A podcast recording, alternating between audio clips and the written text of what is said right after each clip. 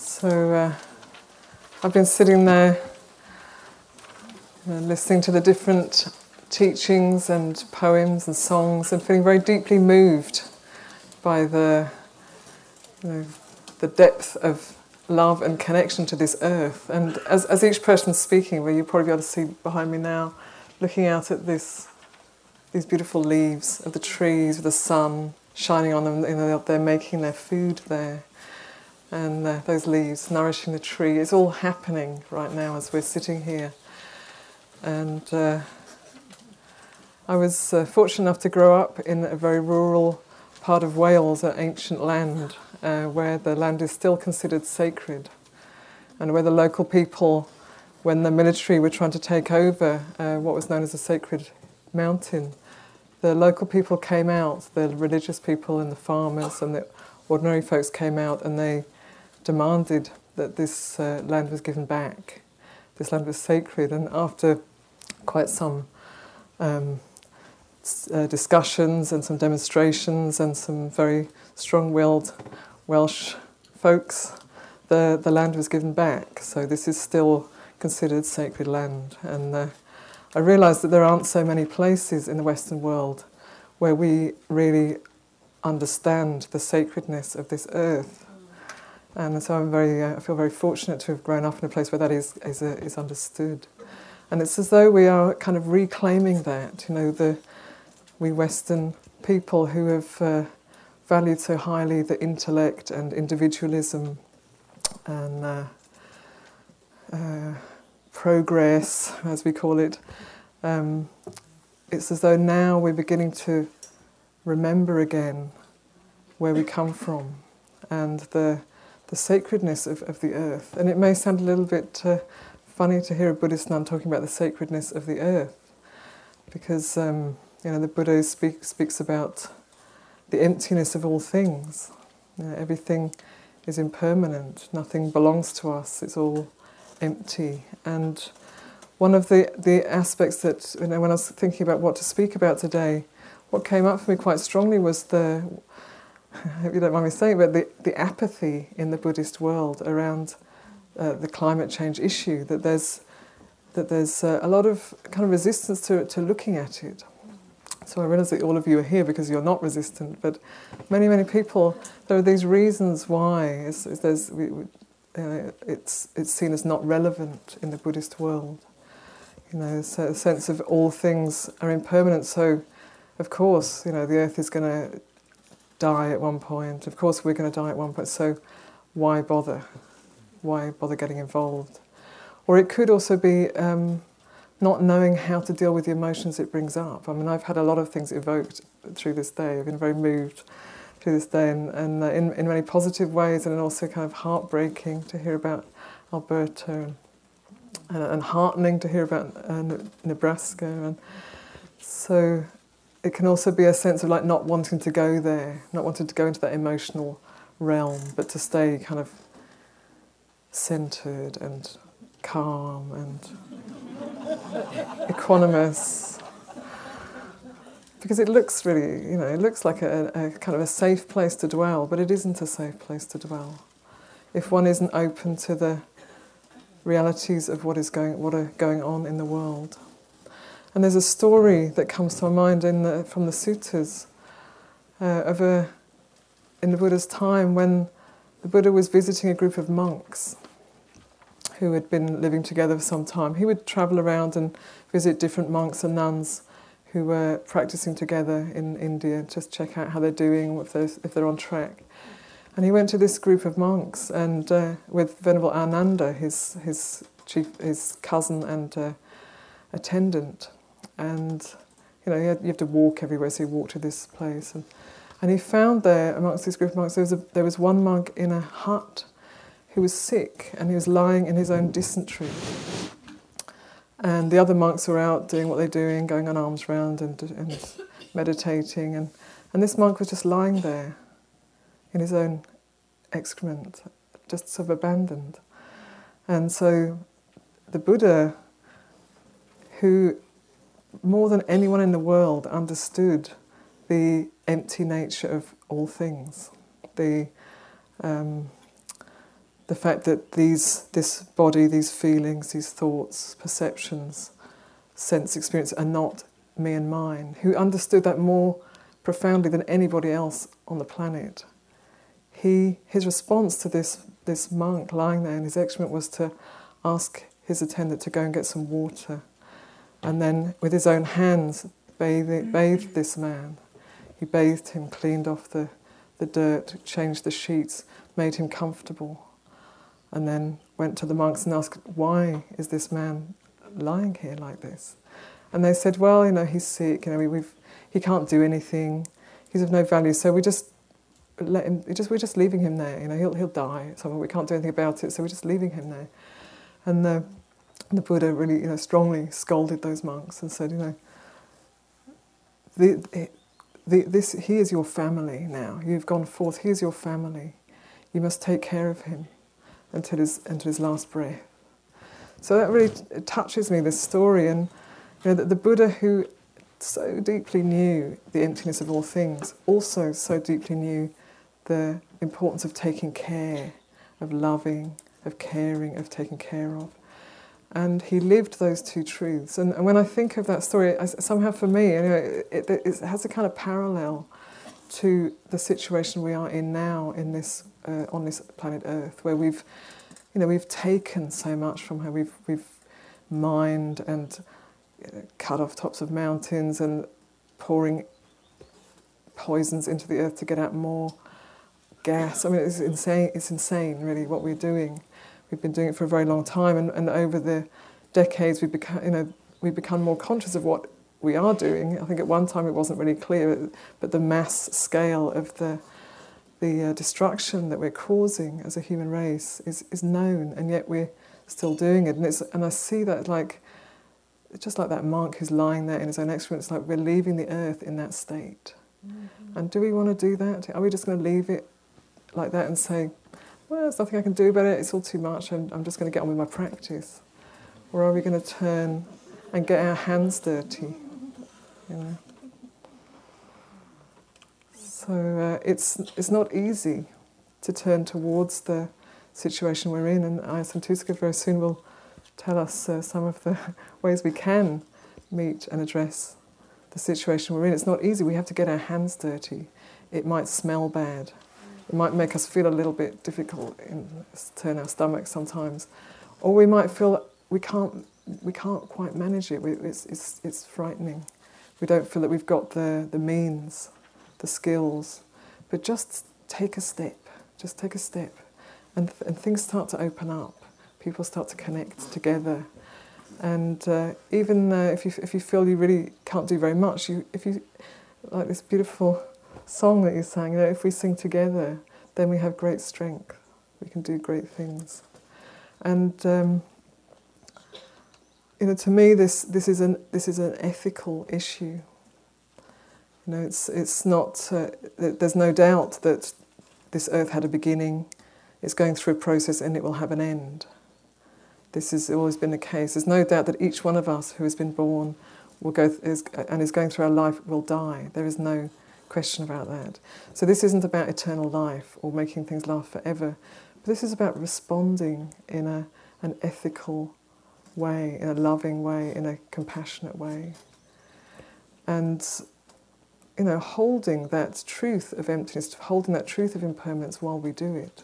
So we're not doing it in a desperate way or in a, in a frightened way or trying to make everything all right, but we're doing it out of love and, and compassion, out of responsiveness, because it's simply is the right thing to do. And because once we know the state of the, of the situation, we can't really get on with our life. We can't really just go home and pretend it's all fine. We can't. This is where the anxiety comes from. This is where the the, the addictions come from, you know, because we, we're trying to not feel the enormity of the situation. So, using the skillful means that the Buddha gave us, we need to turn and look and face and step into the situation that we are in.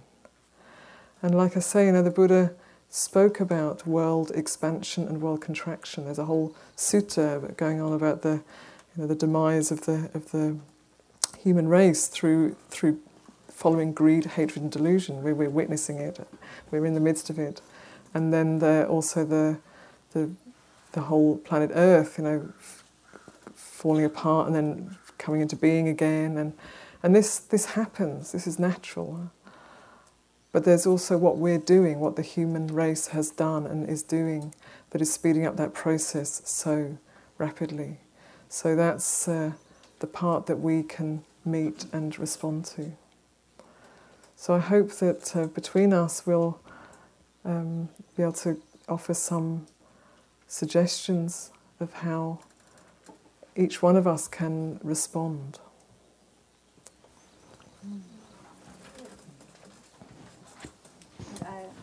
is this okay? Is this off? I think. No, does it work?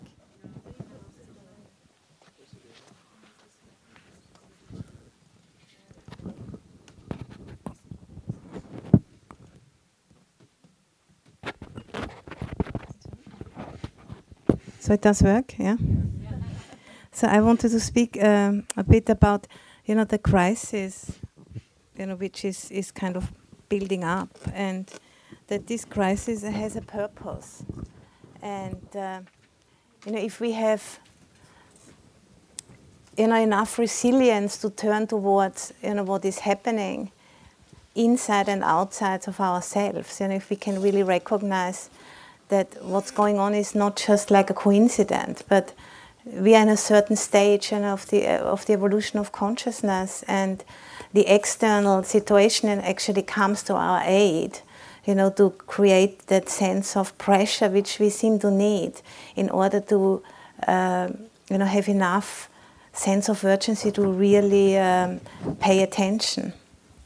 And you know, it's not the first time since you know this planet is uh, spinning and since there's life on this planet since over three billion years, there have been always again and again, you know, phases of great uh, pressure which have been uh, creating you know, such a shift that uh, you know new forms of being uh, came came to life, and and we as a as a species now, you know, we have that opportunity to use the situation to uh, renew ourselves, to renew our ways of relating to life, you know, to, to come out of that myth of, of separation, really, which we have been, you know, in terms of the evolutionary progression, we are not doing anything wrong. I mean, it's, this is exactly how it's supposed to be, but we can't stop here at that point. We have to keep going because otherwise we just uh, going to disappear from the face of the earth and the earth will of course, go on and other life forms will follow. So it's really up to us what we want to do with the situation we have. And I really think the most important thing is, you know, to develop the inner strength and the resilience so that we can use what's happening for the benefit of ourselves and for all beings, you know, we're living together with on this planet. And, you know, how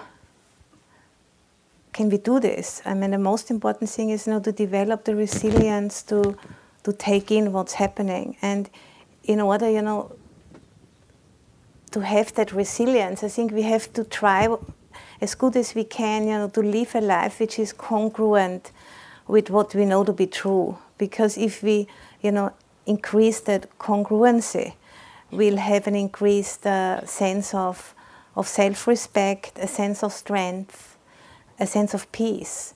And then, you know, from that increased sense of strength, we have increased uh, opportunity, you know, to, to make a difference. And it's, it's a spiral, you know, which, which can lead us towards, you know, ever greater sense of connectedness. And I think, James, you were speaking about this morning, you know, in the beginning, James for two years. You know, he thought he didn't know what to do and he felt confused and depressed and all kinds of things, if I understood you right.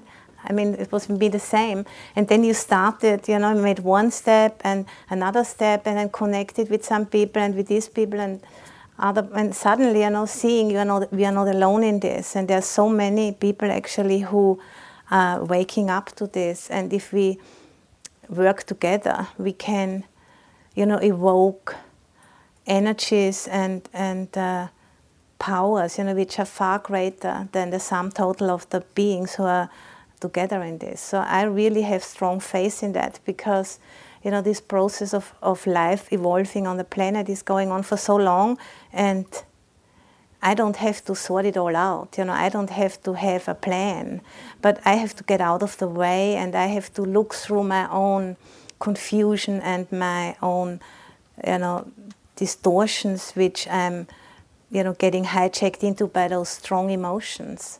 So it's very important you know, to have a, a good practice so that we can stay centered, but not centered in a way that we are cutting off, because this is not really centeredness. This is just escapism.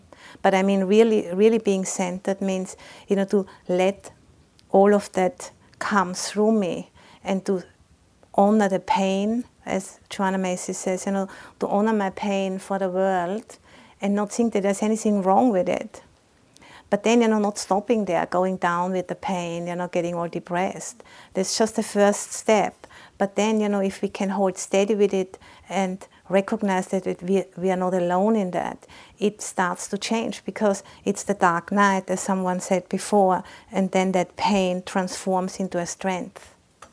And then from that strength, you know, we can give our gifts. And we don't have to sort it all out, you just do your thing.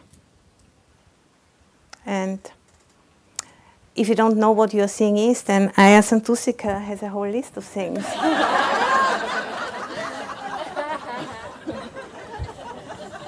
so we I'm always are we on?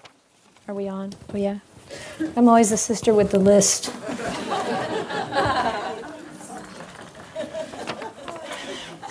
So we, I, I, gave my list to you. You'll see it on the side. That's a, it's not only mine. We worked together to create a concrete action, and I'm going to talk about concrete action after we get the uh, presentation up. But I want to tell you that there are. I've gone through lots of phases too with regard to this whole area, and. Um, including the, the phase where I'm being told, well, be, be careful. that was a warning, I think. be careful, you know, you might get to be known as the activist nun. Is that so bad? Exactly. right action on climate, what can we do? Hello? Hello? I don't think this is working. I wonder why. Okay, so can you go back to. No, this part's not Do you working. have to aim it this way? Point it at the computer. Yeah, if you Hold on just a second. I think it got moved. It'll come back. There we go. Okay, your list is in front of you. My fondest wish is that when you take this list with, whoa. Oh, a little technical difficulty outside our control. Um, my fondest list, my fondest list, my, my fondest wish is that when you take this list with you, you'll, you'll circle some items and you'll make a commitment. Now, I don't know if you've heard the word aditon. Aditon is a Pali word. And I was just told today that the adi part means higher, and ton means to stand on or a foundation. It's a way to stand higher. So an aditon is like a commitment, except it's a commitment you don't put down. Now, you give yourself a time frame, you keep it for that period, and you do it. So these one, there are a number of things on this list, and I want to talk through them just to give you an idea that it's, you know, maybe you're already doing some of these things. You probably are, but there might be some others there that would be a stretch. They certainly were for me a stretch, and it took a commitment to go ahead and do it. So, one of the first steps is to become knowledgeable about this area. And you've gone a long way with that already. But I wanted to recommend three sources that are worth looking at. One of the papers that I was quoting from this morning is from the American Association of, Advancement of Science, and it's called What We Know. That's a worthwhile one to read. Watching the Do the Math movie that's put out by Bill McKibben and 350.org is very, very worthwhile. You can find it on Vimeo. Vimeo? Vimeo. And this article by Margaret Klein, who's a climate psychologist, was really helpful to me. Our society is living a massive lie about, climate, about the threat of climate change, and it's time to wake up. And this is what really helped me understand how to live in climate truth and how to tell the truth. Because at first it's hard to break the ice on that and actually talk about it with people. So, speaking in line with truth means that if somebody, you know, says, oh, this is natural, these changes happen, then I then I got the courage, thanks to Margaret, to step up and say something about that in a kind way, in an informative way, in a way that gathers in rather than alienates, hopefully. I, am still practicing on that. Um, speaking up when people, every once in a while, I want to, never mind. speaking up when people say things that you know are not true, connecting the dots between climate change and the conditions we're experiencing. You know, someone said to me, but they're having really cold weather over there. And of course, that's the problem with calling it global warming. Most climate activists now call it climate change. Or um, one friend told me in Canada they're calling it climate weirding. So, so really just speaking out. Like Margaret in her article, she says, if someone said, isn't it weird weather? What if, you know, you know, if that's on Facebook, what, what if, you know, 45 people wrote back and said, that's climate change, honey. okay, this is, I think, in one way, in some ways, the most exciting time in all of human history. Now, why would I say that? Not because I'm into drama but it's exciting because it's the very first time ever that everyone on this planet, all human beings, are facing the same threat. Always before, it's been one group against another. One group stands to gain, and another group stands to lose. And even the people who think they're gaining aren't really, because the world that is being created is not going to be nice for anybody. So, what that means is we can gather people in. We can talk to the people around us, we can talk to the people we're connected to, and we can talk to the people we're not connected to. I, I was invited up to Canada to do some teaching, and I, I was invited to British Columbia to teach in uh, Port Townsend, Washington first, and then Salt Spring Island and Victoria. And then from there, I was, in, I was uh, going to Alberta. I was going to teach the Dhamma. I went with the themes love, devotion, and determination. So I taught a day long on Salt Spring Island on that topic, and when I opened the floor for questions, the very first question was about climate change. How do we bring those teachings into climate change? I don't think they were prepared for what they got.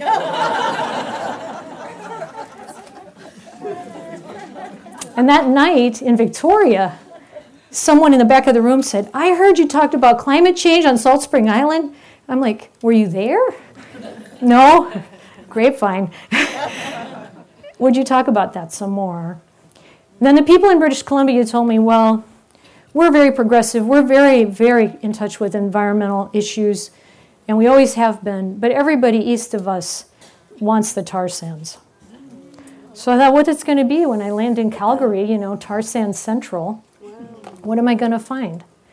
What I found were people who were very much opposed to the tar sands. Uh, one uh, social worker, uh, wife of a minister, both retired after 35, 40 years in their work, said, No people of faith want the tar sands. I started learning that we can think, very easily think, those people over there, those people with that political leaning, those people with that religion, those people with those ideas, they're outside of, of the group that's going to understand. When people realize what's happening, I realize it takes more than talk. But there's a point at which people understand, and some of them understand now more than we know. So I just have noticed in myself when I start thinking, well, I can't talk to them about that. I just override it do it anyway. It's very surprising. Invite people to commit to take action. One of the most wonderful things about this work is participating in these organizations. Every time I do it, I am uplifted. I am so impressed with how peaceful the people are doing this, these actions, how loving, how much people care about the planet and the beings on it. And they're not, they're not Buddhists, some of them are. And it doesn't matter. We connect at the heart level about all of what's going on. And doing things together is it's it's fun, it's exciting. It relieves, it absorbs the anxiety and the fear. So you can connect. So I, I'm these these groups they have my contact information and they send me things online and I sign the petitions. And then I go out and I participate in rallies. And you can do that too. And you'll know which groups, you know, when you read what they write, you'll know if you resonate with it or not. If it's got a really peaceful, loving sound or if it's got an edge to it. And all of these actions need people who will come out with a solid, peaceful base. So you're really needed in this. Coming out with your practice, being a source of stability. This is really important. The online petitions make a difference, and then you can write some actual letters. Oh, Ayya and I walked across the bridge. This was when the Nurses United came out in the thousands and spoke out against climate change and the concerns they have for the human health. And then uh, walking across the Golden Gate and back was great with my sister. It's good to do things together. We can persuade our government. It's important to write letters the ones that you send through the regular mail have more of an impact. We can meet with our officials. You know, you can create a relationship with your representatives, with your officials at every level. Go to their office with a group, with a group of people with concerns. Those people are concerned too, and they're under a lot of pressure to do other things than the right thing. So, what do you do when a friend is doing the wrong things? You bring equanimity and you try to help them get on the right track. We can feel that way about everybody. There's, a, there's an action coming up actually that's going to be important. Um, the hearings are going to start in June and July at, the uh, California State Assembly for a bill that's called SB 52 California Disclose Act. Now, this is a very important part of the whole picture because disclosure of who's paying for ads, political ads, is very, very important. We need clean money in the political process and not the translation of a great deal of wealth into a great deal of power in our government. So, this is an important piece. You can find out more at cadisclose.org.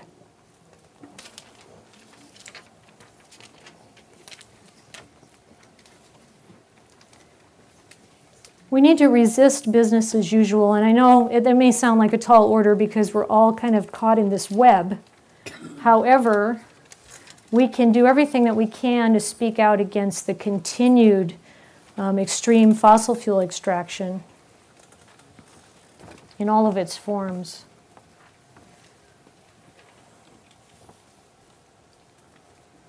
And we can even write letters to companies. You know, there are some companies that really do care and they're really doing sound environmental things, and then there are other companies who are greenwashing. What's that mean? Greenwashing is when they say the right words and they act like they're going green and they do exactly the wrong things and they really are doing it as a ruse. So you have to notice that and, and watch out for it. That's another reason why it's really valuable to be connected in with activist groups because you learn what's really going on. You've got friends who are seeing things and you get to understand what's actually happening.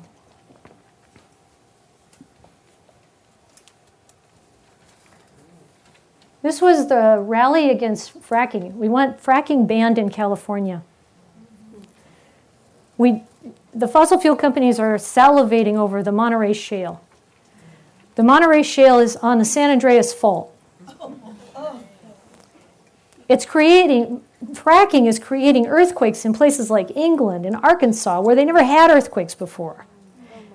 Fracking is hydraulic frac- fracturing.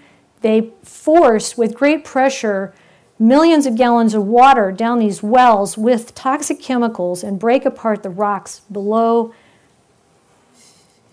in order to get the natural gas or oil out of there.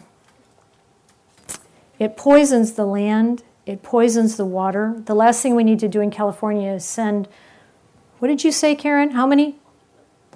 Million, it's millions and millions of Millions of gallons of oil down a fracking well. well. And the water is contaminated, it cannot be recovered. And the land gets contaminated. So if you've watched Gasland, anybody? And Gasland 2, yeah.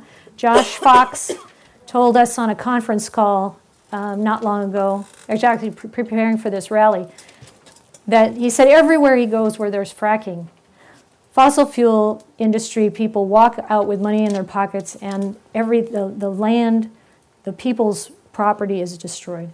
It's just destruction in the wake.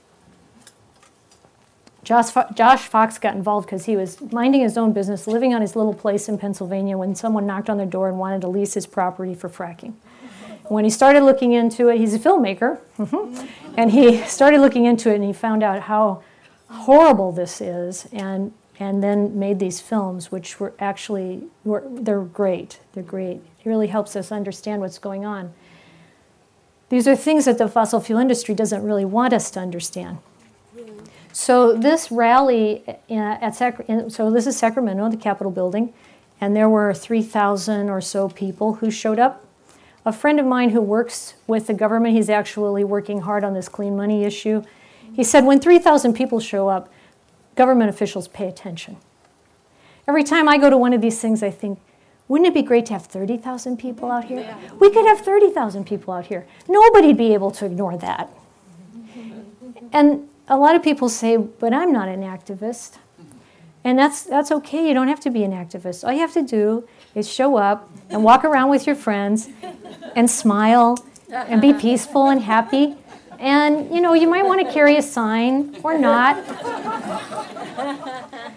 New York did it, we can too. Grassroots organizing, that's all there was to hold fracking out of New York State, and they're still holding it out of New York State. There's no fracking in New York State at this time. It's a moratorium and not a ban. They need a ban, but um, Pennsylvania's got fracking all over, just across the river. So it's not because the fossil fuel industry hasn't been wanting to get into New York, it's because the people have said no. And that's what we need to do in California, is say no. You get all these signs, Americans against fracking, Californians against fracking, farmers against fracking. You know, don't think you don't belong in this. the world watches California. Now, um, recently, a number of us involved in the Dharma Teachers Climate Group had a conference call with Kumi Naidoo, who's the executive director of Greenpeace International. Fantastic person, fantastic organizer, fantastic human, oh, bodhisattva. And one of the things that he said, there many things that he said that were important, but one of the things he said is, he said, if the United States goes to renewable energy, I guarantee China will follow. That was really encouraging because a lot of people say, oh, well, it doesn't really matter that much what we do because there's China and there's India and they're all. Do- the world still looks to the United States, whether we like it or not, whether it's a good idea or not. Um, and we have the ability to move to entirely renewable energy. This is part of that's so frustrating. But we're not, you know, for the reasons we talked about before. But we can. And if the world is watching that, guess who watches California? It's the rest of America. How many other things have we started over here? So we have this wonderful opportunity. We have a responsibility. If 30,000 Californians came out at Sacramento, the world would notice. Oh, you never know where these nuns might go. oh, do you know who that is? Venerable Bhikkhu Bodhi. This was mentioned before. He doesn't usually wear a cowboy hat. But he told me he, he, he went to this rally in Washington, D.C. to stop fracking. And he said it was so incredibly hot, he couldn't stand it. And someone gave him a cowboy hat. I love that photo. He's one of my heroes because he's got the Dhamma down in his bones. He knows more about the Pali Canon than anybody I know on the planet. He can, he can tell us everything about why we should be doing this, every reason that's in the Dhamma. And he's out there doing it. Venerable Bhikkhu Bodhi um, was mentioned earlier. He's probably the foremost translator of the Pali texts into English. You look like a movie star. I'll tell him. he's also he's also the founder and chairman of Buddhist Global Relief. So he's he's he's an amazing man. Okay.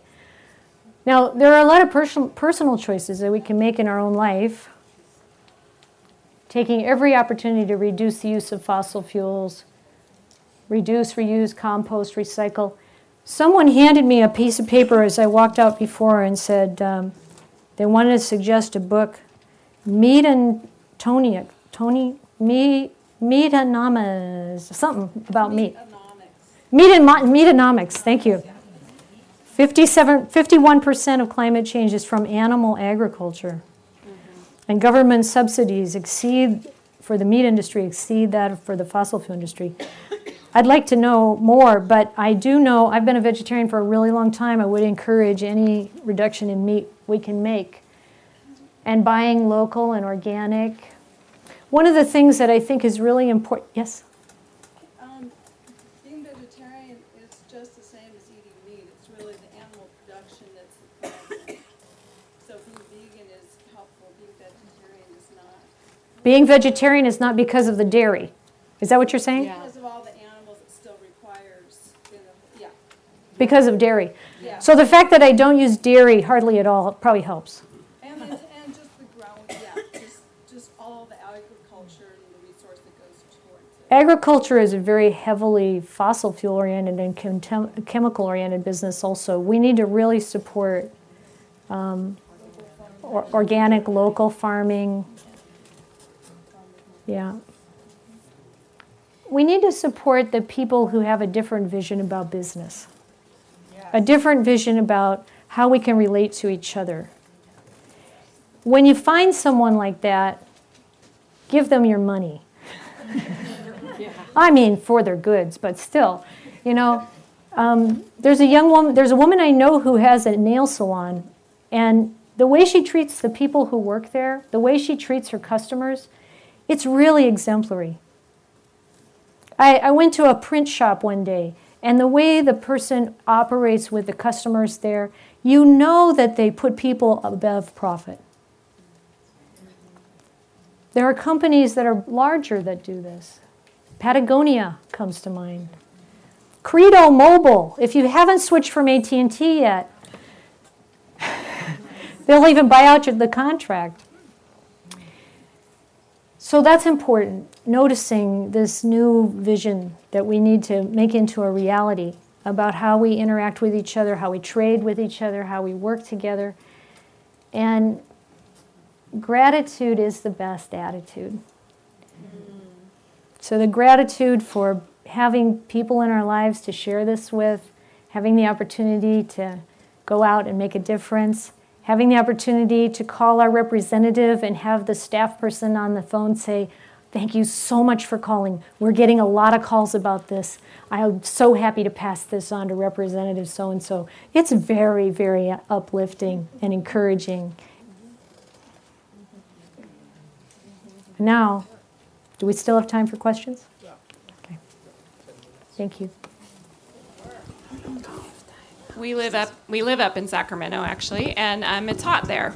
And uh, we recently had a solar company come out to look at our house, and they said, "Well, you can have solar, but you have to cut down these trees."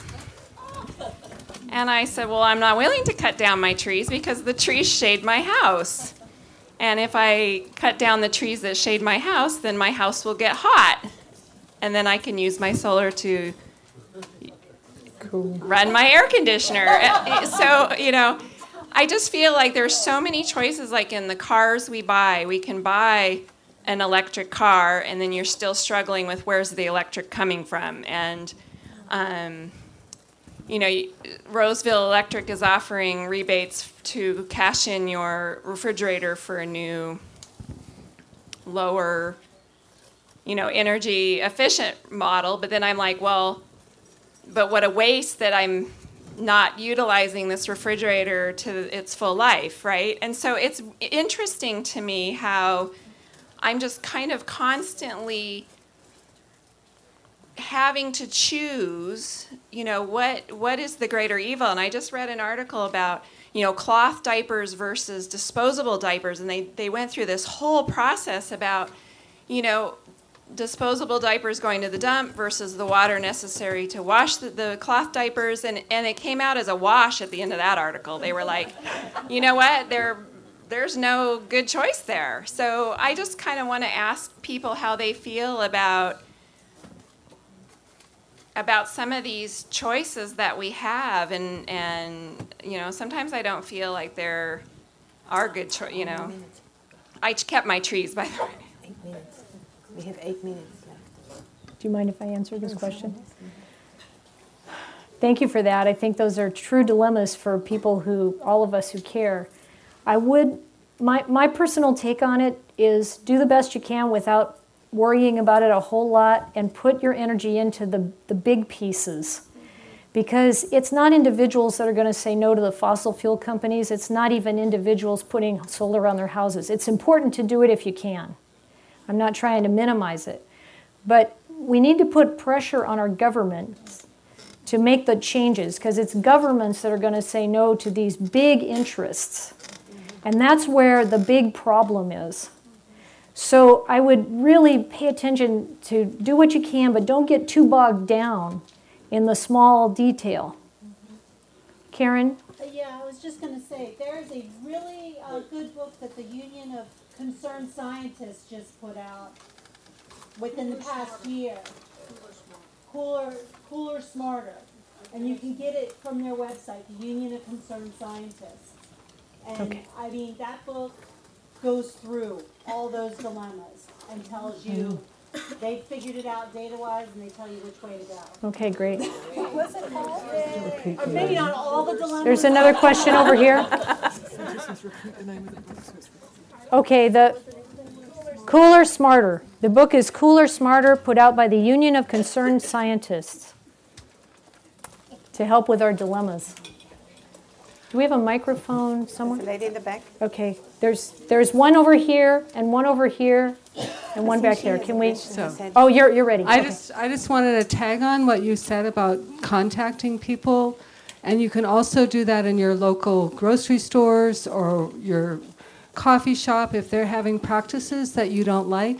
The more you let the upper people know, not the staff, because they're not in a position to do anything. But if you take the time to write an email or a letter, if there's enough of you, that makes a difference. So I just wanted to tag on Yeah, to that. Thank you. Thank you. thank you. There's one organization which hasn't been mentioned yet, and that's uh, movetoamend.org. And what they're all about is amending the Constitution so that corporations are no longer treated like people with the rights of people. Yes. And this is an organization that Pachamama is super, super behind. I just took the Game Changer Intensive with Pachamama Alliance, and they're they have advised or recommended that that is one of the organizations that can, if we get behind that whole movement, can really make That's a very huge important. difference. Because and they showed us uh, how the the rights of cor- corporation. Oh, well, I'm probably going on too long, but I'll just say two more sentences. Originally, corporations in the 19th century were started to serve a need, and then they were dissolved. And over time, there was legislation which gave them more and more power. To, now they have more power than any of us. Actually, we, we've had an oligarchy before, and it got broken apart with antitrust laws, and that's what we need again. That was in the early 19th century, or the early 20th century. And so we can do that again in a peaceful way. Uh, two quick things. One is that anybody who has a bank account or a checking account can uh, put that money in credit unions and small local banks who are investing in the community rather than in the big five banks that are investing in mountaintop removal Yeah, I'm very more glad you brought that up. Is divestment on that list? Because I think I missed it in the Yes, yes, no, presentation. it's, on- it's in the presentation. It was in the presentation? Yeah, but you, did, you didn't read it out. It. I didn't read it out. Okay. Ver- divestment out of fossil fuels is very important, and what she's talking about is moving your money into credit unions and local um, banks so that the money is invested locally. So it's not invested in the kinds of practices that we know are not good for our planet. Thank you. And the other uh, question is in presenting this to people, um, people who eat meat are very dedicated to eating meat and are, you know, would find this easy to dismiss if they're told they have to stop eating meat. And frankly, I don't understand why they need to. How does, uh, how does it ameliorate climate change to not eat meat? I think I'm going to put you in touch. Never mind. no, it it is a recommendation, but I understand what you're saying. I think it's good to say, you know, see if you can eat less. The, the problem with the meat industry is that there is a tremendous amount of methane produced for meat and dairy industry. And it's, uh, methane is actually a worse polluter. It's, it's not as long acting in the atmosphere, but it's a, it's a more uh, harmful greenhouse gas than, than CO2. So this is, this is, now that we have more people on the planet eating meat and dairy, as, as people in other countries, China and India, are starting to kind of, you might say, some people call it going up the food chain, uh, having more discretionary, discretionary income, more income that they can apply to these things, and want, they want more meat and dairy. And so we're producing, and we have many more animals on the planet than we used to have. Also the forests, which, which are cut down. Yeah, you know, and, and, grazing and land for cutting the down forests, and so it's definitely a climate, Climate it, it has serious climate impact. I have a question about that. What about eggs? Yeah, I was thinking the same. Also, you know, the, the, the amount of, uh, uh, of feed which is grown, you know, to feed those animals, if that would feed human beings, it would be much more effective. So, the, you know, if, if the, the cereal goes to the animals in order to produce eggs, what it takes away what people could eat, you know, it's not effective in that sense, and it produces, and it is very cruel on the animals. I mean, the way how they are held is like slavery, basically. I think If you- noticing how the animals are cared for is important, and also, it, I am not saying that people need to stop eating meat, dairy, and eggs, but cutting back is helpful, and it's also helpful for our own health. So if we do what's healthy for our bodies, I think that's going to be healthier for the planet too.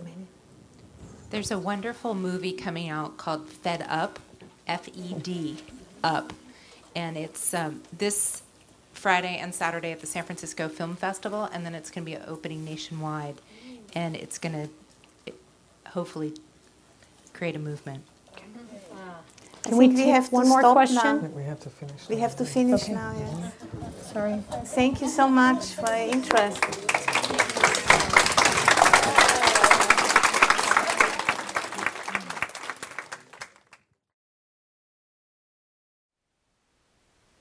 Thank you for listening. To learn how you can support the teachers and Dharma Seed, please visit dharmaseed.org slash donate.